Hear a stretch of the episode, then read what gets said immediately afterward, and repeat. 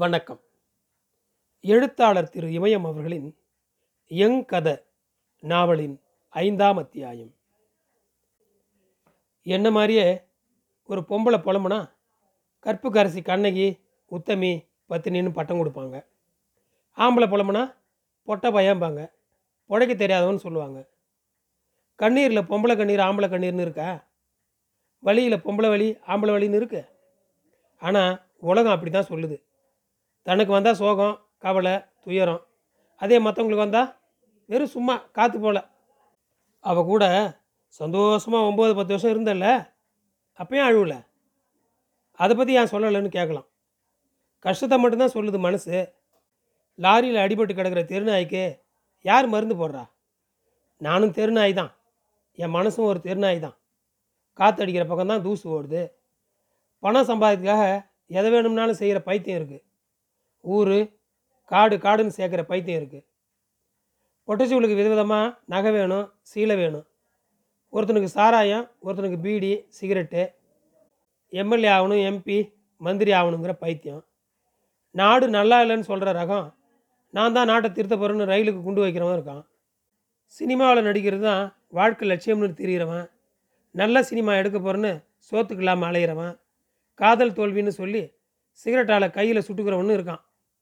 காதலனோட பேரை மார் மேலே பச்சை குத்திக்கிற பொட்டை பிள்ளைங்க இருக்குது சினிமா நடிகரை நேரில் பார்க்குறதுக்காக பள்ளிக்கூடலேருந்து ஓடி போகிற பிள்ளைங்க இருக்குது சினிமா நடிகரை புருஷனாக நினச்சிக்கிட்டு கோயிலில் போய் தானாக தாலி கட்டுக்கிற ஒன்பதாவது படிக்கிற பொண்ணும் இருக்குது சாமி இருக்குன்னு சொல்கிற பைத்தியம் இருக்குது சாமி இல்லைன்னு தீச்சட்டியை ஏந்தி காட்டுற ஆளும் இருக்குது இப்படி உலகத்தில் இருக்கிற ஒவ்வொருத்தனுக்கும் ஒரு பைத்தியம்.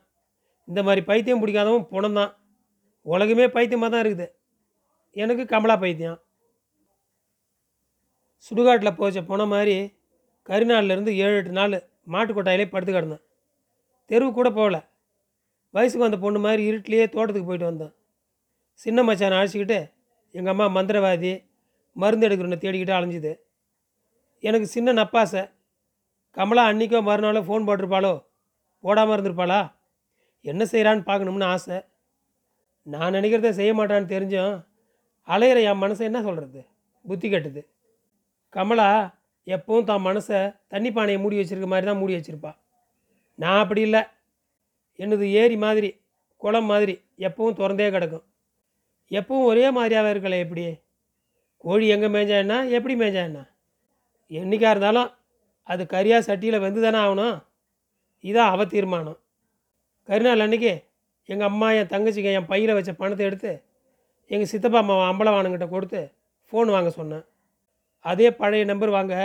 மூணு நாள் ஆச்சு அவள் ஃபோன் எப்போ பிஸியாக இருக்குது எப்போ ஃப்ரீயாக இருக்குன்னு வேறு வேறு ஃபோன்லேருந்து ஃபோன் போட்டு பார்த்தேன். அவள் நம்பர் பிஸியாக இருந்த நேரத்தையெல்லாம் குறித்து வச்சேன். என்னோடய ஃபோன் வந்ததும் அவளுக்கு மிஸ்டு கால் போட்டேன். அடுத்த அரை மணி நேரத்துக்கு எந்த பதிலும் இல்லை. இப்போ கூட கூப்பிடணும்னு தோணல. அம்மா திமிர் பிடிச்சவ. கோபம் ஏறிச்சு. திருப்பியும் மிஸ்டு கால் போட்டேன். பதிலும் இல்லை. ரெண்டு மணி நேரம் கழிச்சு திருப்பியும் ஒரு கால் போட்டேன். எடுத்தா ஹலோ ஹலோண்ணா நான் பேசலை. ஃபோனை கட் பண்ணிட்டேன். ஆனால் அவள் கூப்பிடல. மனசு பித்து பிடிச்சாப்புல ஆகிப்போச்சு மனசு செத்து போச்சு. வெறி பிடிச்சாப்புல ஓயாமல் மிஸ்டு காலாக போட்டேன். அன்றைக்கி ராத்திரி பூராவும் நானூறு ஐநூறு மிஸ்டு கால் போட்டிருப்பேன். நான் தான் ஓயாமல் மிஸ்டு கால் போடுறேன்னு தெரிஞ்சுக்கிட்டு அந்த திருட்டு முண்டை ஃபோனை சைலன்ஸில் போட்டு கோர்ட்டை விட்டு தூங்கியிருப்பா. கோவத்தில் சாப்பிடாம படுத்திருப்பான்னு சத்தியமாக சொல்ல மாட்டேன். யாருக்கு வஞ்சகம் நினச்சாலும் நினைப்பா. தன்னோட வகுத்துக்கு மட்டும் வஞ்சகம் நினைக்க மாட்டா. எப்பயாச்சும் ஏதாச்சும் வாயில் போட்டு மென்னுக்கிட்டே இருப்பாள் அது தெரிஞ்சும் மறுநாள் காலையில் மிஸ்டு கால் போட்டேன். ஃபோனை எடுத்தா. எடுத்த வேகத்திலே ஃபோன் போட்டால் பேசணும். பேசாததுக்கு எதுக்கு ஃபோன் போடுறேன்னு கத்துனான் உனக்கு சிஓ கிட்ட தான் பேச நேரம் இருக்க. பதிலுக்கு கத்துனேன் அவள் ஒரே வரியில் நேரில் வா பேசிக்கலான்னா நான் வர முடியாது. சரின்னு ஃபோனை வச்சுட்டா. என் மனசு கூழாயிடுச்சு. யாருக்கிட்டையாவது மனசில் இருக்கிறத சொல்லி அழணும் போல இருந்துச்சு. கமலா கூட பழக்கமான பின்னால் ஊரில் மற்றவங்ககிட்ட பேசுகிறத குறைச்சிட்டேன். எல்லாத்தையும் அவகிட்ட தான் பேசினேன். சிரிப்பு சந்தோஷம் கவலை எல்லாம் மீறி யார்கிட்டையாவது சொல்லணும்னா வெக்கமாக இருந்துச்சு. கமலா அளவுக்கு என்னால் எப்பயும் கர்வமாக மண்டகணத்தோடு இருக்க முடியல. அவள் மனசு பூட்டு போட்ட ஊடு. நான் எந்த அளவுக்கு கோவப்படுறனோ அந்த அளவுக்கு பணிஞ்சு போகிறேன் சரணாகதி ஆகிறேன் வெளியில் சொன்னால் கல்யாணம் கட்டாது தப்பும்பாங்க. உடனே கல்யாணத்தை கட்டும்பாங்க. நாற்பத்தி மூணு வயசில் யார் பொண்ணு தருவா? எந்த புள்ள கட்டிக்கும்? விதவையாக பார்த்து கட்டிக்கன்னு சொல்லுவாங்க. நாற்பத்தி மூணு வயசு ஆயிடுச்சு இனிமே கல்யாணம் இல்லைங்கிறத நினச்சதும் திகிலாக இருந்துச்சு. கோபமும் வந்துச்சு. பைத்தியம் பிடிச்சிச்சு. உடனே பஸ் ஏறிட்டேன். பஸ்ஸை விட வேகமாக ஓடிச்சு என் மனசு. கமலா வீட்டுக்கு நான் போகும்போது இருட்டாயிடுச்சு. வாங்க அங்கிள்னு அந்த ரெண்டு பிள்ளைங்க தான் சொல்லுச்சு. அடுத்த நிமிஷம் பக்கத்து ரூமுக்கு படிக்க போயிடுச்சிங்க. எங்கிட்ட மட்டும் தேவைப்பட்டால் தான் பேசுங்க. அழுத்த காரி பெற்றதுங்கன்னு அன்றைக்கி தான் முத முதல்ல அந்த பிள்ளைங்க மேலே எனக்கு கோவம் வந்துச்சு. பாலாம்பிகை விருத்தாம்பிகைன்னு பேர் இருந்தாலும் நான் எப்போவும் அந்த பிள்ளைங்கள பேர் சொல்லி கூப்பிட மாட்டேன். சின்ன பொண்ணு பெரிய பொண்ணுன்னு தான் சொல்லுவேன். நான் எப்போவும் அந்த பிள்ளைங்கிட்ட பேருக்கு தான் பேசுவேன். சாப்பிட்டியா? சாப்பிட்டேன். நல்லா படிக்கிறியா? படிக்கிறேன். ஃபஸ்ட்டு மார்க் வாங்கணும். சரி. காலேஜ் எப்படி இருக்கு? பிடிச்சிருக்கு. டீச்சர்ஸ் எப்படி இருக்காங்க? பரவாயில்ல. போ போய் படி. சரி அங்கிள் அதுக்கு மேலே அந்த பிள்ளைங்கிட்ட பேச மாட்டேன். அதுகளும் பேசாது. மருந்துக்காரி. குரோட்டான் செடி மாதிரி வளர்த்துருக்கா. நல்லா ட்ரைனிங் கொடுத்துருக்கா. எங்கிட்ட தான் அப்படி. மற்றவங்கிட்ட அப்படி இருக்காதுங்க. கலகல பேச்சு தான் சிரிப்பு தான். என்னை கண்டாலே அதுங்க மூஞ்சி மாறிடும். அதனாலேயே அதுங்கிட்ட நான் அதிகம் பேச்சு வச்சுக்க மாட்டேன். அதுங்களும் வச்சுக்காது. பெரிய பொண்ணை விட சின்ன பொண்ணு கொஞ்சம் எடுப்பாக இருக்கும். அவள் அம்மாவை போல். தாய் புள்ள மூணு பேருக்கும் ஒரே ஒத்துமை மண்டக்கணம். யாருக்கு அதிகம் யாருக்கு குறைவு கண்டுபிடிக்க முடியாது. வீட்டுக்கு பின்னால் போய் தோட்டத்தில் குந்தினேன். கால் மணி நேரம் கழித்து காஃபியோடு வந்து எனக்கு எதிரில் குந்தினான். அவள் காஃபியை குடித்தா நான் குடிக்கல. கருநாள் அன்னைக்கு நான் வந்தது சிஇஓவை பார்த்தது தெரு தெருவாக சுற்றுனது பத்து நாளாக ஃபோன் பேசாதுன்னு ஏதாவது பேசுவான்னு நினச்சேன். அவள் பேசலை கேட்கல எப்பயும் போல் என்னோட தகர டப்பா வாயை தான் பேச விட்டா. எல்லாத்தையும் சொன்னான் அப்படியான்னு கேட்டா குரலில் எந்த மாற்றமும் இல்லை வருத்தமும் இல்லை. சின்னதாக ஏற்ற இறங்க கூட இல்லை. அப்படியான்னு கேட்டதுக்கு பதிலாக என்னை கத்தியால் குத்திருக்கலாம். சந்தோஷப்பட்டிருப்பேன். அவள் என்னைக்கு என்னை சந்தோஷமாக விட்டுருக்கா? இன்றைக்கி விடுறதுக்கு. வெக்கத்தை விட்டு கேட்டேன். நான் வந்தது சிஇஓ பார்த்தது தெருவில் சுற்றுனது திரும்பி போனது எதுவுமே உன்னை கஷ்டப்படுத்தலையான்னு கேட்டேன். நான் தான் உன்னை வர வேணான்னு சொல்லிட்டேனே. அவள் இப்படி என்னை கேட்டதுக்கு என்னை செருப்பால் அடிச்சிருக்கலாம். அவளோட வார்த்தை என்னை புது பிளேடு மாதிரி அறுத்துருச்சு. நான் என்ன சொல்கிறது என்ன மாதிரியான ஆள் உசுரோடு இருக்கலாமா? அப்பயும் எனக்கு வெக்கமே வரல. குழைவாக கேட்டேன் உனக்கு கஷ்டமா இல்லையா? நீ திமிரு பிடிச்சி அலைஞ்சா நானா பொறுப்பு. எனக்கு உடனே ஓடி போய் கடலில் கூச்சிடணும்னு இருந்துச்சு. ரயிலில் அடிபட்டு சாகணுன்னு இருந்துச்சு. நான் வந்தது தப்பு. உன்னை கேட்டது தப்பு. சிஇஓ எதுக்கு வந்தான்? எனக்கு அதை மட்டும் சொல்லு நான் கிளம்புறேன். என் உடம்பு நடுங்குச்சு. அதுக்கு மேலே பேச்சு வரல. அவனை தான் கேட்கணும் உன் வீட்டுக்கு வந்திருக்கான்? உங்ககிட்ட சொல்லாமல் வந்திருப்பான். பிடிக்கலன்னா விட்டுடு. அதையும் எதையும் பேசி என்னை சித்திரவதை பண்ணக்கூடாது. அதிகார தோரணையில் சொன்னான். வெட்டி விடுற பேச்சு. எனக்கு கல்தா கொடுக்க பார்க்குறாளா இன்னும் எத்தனை பேரை மாற்றுவோன்னு கேட்டேன். இதுக்கு மேலே பேசினா மரியாதை கெட்டுடுன்னு வார்த்தைகளை எச்சிலாக துப்பிட்டு வீட்டுக்குள்ளார போயிட்டா. எனக்கு முகம் கருத்து போச்சு. நான் குந்தி இருக்கிறதா ஊருக்கு போகிறதா தெரியல. கடலில் குதிச்ச மாதிரி மனசு தத்தளிச்சுது. மனசே கடலாயிடுச்சு. அவளை பார்த்தாலும் அல்லலாக இருக்குது பார்க்கலனாலும் அல்லலாக இருக்குது சிஇஓ எதுக்காக வந்தான்? இதுதான் என் மண்டையை குடஞ்சிது. தாங்க முடியல. நெருப்பால் சுட்டா கூட அம்மா வலி வலிக்காது. அது அவளுக்கு புரியலையா? ஏன் பதில் சொல்லாமல் போகிறா என்னோட பொருளை வேற ஒருத்தன் எப்படி பயன்படுத்தலாம்? கமலா என்ன பேனாவா பென்சிலா? கொஞ்சம் கொடுங்கன்னு கேட்குறதுக்கு விளையாட்டு மைதானமா? செத்த நேரம் விளையாட்டு போகிறேன்னு சொல்கிறதுக்கு கை மாறி போகிறாளா என்கிட்ட பணம் இல்லை பதவி இல்லை படிப்பும் அதிகம் இல்லை. வயசும் ஆகிப்போச்சு தாடி மீசை நரைக்க ஆரம்பிச்சிருச்சு. நானாக கழட்டிக்கிட்டு போகணும்னு நினைக்கிறாளா? எதுவும் புரியல. நான் ஏன் திருப்பி திருப்பி வந்து அவள் காலில் விழுறான் பள்ளி மாதிரி ஒட்டிக்கிட்டு கிடக்குறான். பொட்டப்பாயிலால் கூட தாங்கிக்க முடியாது. எது? தன்னோட பொண்டாட்டி அடுத்தவங்க கூட பேசுகிறத சிரிக்கிறத பார்க்க முடியுமா? அப்படி பேசுனதையும் சிரிச்சதையும் மறைக்கிற ஆம்பளை இல்லை. பொட்டப்பாய் கூட பொறுக்க மாட்டான். தாங்க மாட்டான்னு ஏன் கமலாவுக்கு தெரியல? தெரியாமல் இருக்காது. ஆனால் அப்படி நடிக்கிறா நடிப்புக்காரி. கமலாவுக்கு கல்யாணம் ஆயிடுச்சு. ரெண்டு பிள்ளைங்க இருக்குது அதை நான் முன்ன யோசிக்கல. யோசிச்சா நரகம்தான். நெருப்பு தான் எனக்கு கல்யாணம் ஆகி ரெண்டு மூணு புள்ள பிறந்து பொம்பளை உடம்பு மேலே இருக்கிற வேகம் தணிஞ்சிருந்தா இப்படி வந்து தலை குனிஞ்சு போய் அவள் வீட்டில் குந்திருக்க மாட்டேன். வேறு வேறு பொம்பளையோட பேசி பழகியிருந்தா கமலாவோட உடம்பு எனக்கு அதிசயமாக இருந்திருக்காது. வாயால் கூட வார்த்தையால் கூட ஒரு நூல் இறங்கி பேசாதவர்கிட்ட வந்து எதுக்காக என்னை விட்டுடாதுன்னு பிச்சை கேட்குறேன் நான் என்ன செய்கிறது சாவலாம். சரி நான் செத்து போகிறேன் பழைய நினப்பு தான் என்னோடய வாழ்க்கையாக இருக்குது முதல்ல அதை கொல்லணும். மனசில் நெருப்பு வைக்கணும். மனசில் இருக்கிற எல்லாத்தையும் குப்பை மாதிரி கூட்டி தள்ளிட முடிஞ்சா எவ்வளோ நல்லாயிருக்கும் கொஞ்ச நேரம் கழித்து காஃபி போட்டு கொண்டாந்து என் பக்கத்தில் வச்சா. அதையும் நான் குடிக்கல. காஃபி ஆறுது. நேற்று பேப்பர் பார்த்தியா கள்ளக்குறிச்சிக்கு பக்கத்தில் ஒரு பொம்பளை எட்டு வயசு மகனையும் புருஷனையும் விஷம் வச்சு கொண்டு போட்டு கள்ளக்காதலனோட ஓடி போயிட்டா. படித்தேன் அவளை எனக்கு பிடிச்சிருக்கு. அவள் காலை தொட்டு கும்பிடணும் போல் இருக்குது சரி சுட்டு போட்டாலும் அவளை மாதிரி ஒன்றால் இருக்க முடியாது. அவளை மாதிரி நான் ஏன் இருக்கணும்? அவள் வார்த்தை எப்பயுமே கூர்த்திட்டின கத்தி தான் காதல் நீ சொல்கிறதெல்லாம் பொய் நடிப்பு நாடகம்.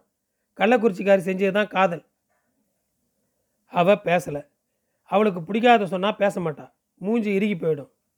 கண்ணு சுழலாமல் அப்படியே நிற்கும் இப்பயும் அப்படி தான் அவளுக்கு கொஞ்சம் வான கண்ணு. தவளை கத்தாமல் இருக்குமா? திருப்பி நான் தான் பேசினேன். எங்கள் ஊரில் கார்மாங்குடி ஆச்சின்னு ஒருத்தங்க இருந்தாங்க. அந்த காலத்தில். எங்கள் ஊரில் அவங்க தான் பெரிய குடும்பம். பணக்காரங்க. பண்ணை ஆள் ஐம்பது நூறு பேர் இருப்பாங்க. நீ தங்கியிருந்த சிதம்பரம் பிள்ளை வீட்டுக்கு பக்கத்தில் பெரிய மெத்த வீடு பாழஞ்சு கிடந்ததில்ல அந்த வீடு. ஒரு ஆம்பளை ரெண்டு பொம்பளை பிள்ளைங்க. எல்லாம் வளர்ந்த பசங்க. அப்போ ஊரில் தர்மலிங்க சேர்வன்னு ஒரு ஆள் பிரசிடெண்ட்டாக ஜெயித்தான் கார்மாங்குடி ஆட்சிக்கும் பிரசிடெண்ட்டுக்கும் எப்படி உறவாச்சின்னு தெரியாது. அப்போ அந்த அம்மாளுக்கு ஐம்பது வயசு இருக்கும். அப்போ தான் காதல். புருஷனும் இருந்தார். ராவும் பகலும் ஆட்சி வீட்லேயே இருந்தான் அந்த ஆள். சொந்தக்காரங்க சாதிக்காரங்க ஊர்க்காரங்க சொன்னதை அந்த அம்மா கேட்கல தருமலிங்க சேர்வை தான் உசுருன்னு இருந்தாங்க. முதல் எலெக்ஷனில் ஏற்பட்ட செலவை அந்த அம்மா தான் நிலத்தை விற்று அடைச்சாங்க. ரெண்டாவது எலெக்ஷனில் அவன் தோற்று போயிட்டான். அந்த கடனையும் அந்த அம்மா தான் அடைச்சிச்சு. அந்த அம்மா புருஷன் செத்தார். அதோட அந்த குடும்பம் திவால் ஆயிடுச்சு. சரி எதுக்காக இந்த கதையை என்கிட்ட சொல்கிற காதலுக்காக ஐம்பது வயசில் ஊரை எதிர்த்தா சொந்தத்தை எதிர்த்தா சொத்தையும் பறி கொடுத்தா அவள் தான் பொம்பளை.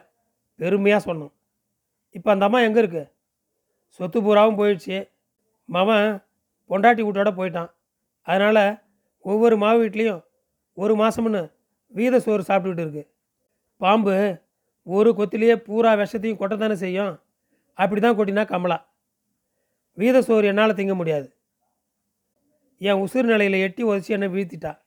நான் சொன்ன கதையை வச்சு என்னை மல்லாத்திட்டா. ஆனாலும் நான் வீம்ப விடலை. கள்ளக்குறிச்சிக்காரி கார்மாங்குடிக்காரி தான் பொம்பளை. அவளவுல சாமியாக வச்சு கும்பிடணும். சரி போய் கும்பிடு. சத்தியமாக செய்வேன். அவளை பத்தினி நான் விபச்சாரியா? ஆமான்னு சொன்னேன். அப்படின்னா நீ போய் பத்தினியை கூட இரு. விபச்சாரி கூட இருக்காத. இன்னைய மட்டும் உன் ஃபோனில் யாரோட நம்பர்லாம் இருக்குன்னு எனக்கு தெரியாது. தெரிஞ்சுக்கணும்னு நினச்சதும் இல்லை. ஆமாம் ஆஃபீஸுக்கு எப்போ போகிற திரும்பி எப்போ வரேன்னு தெரியாது.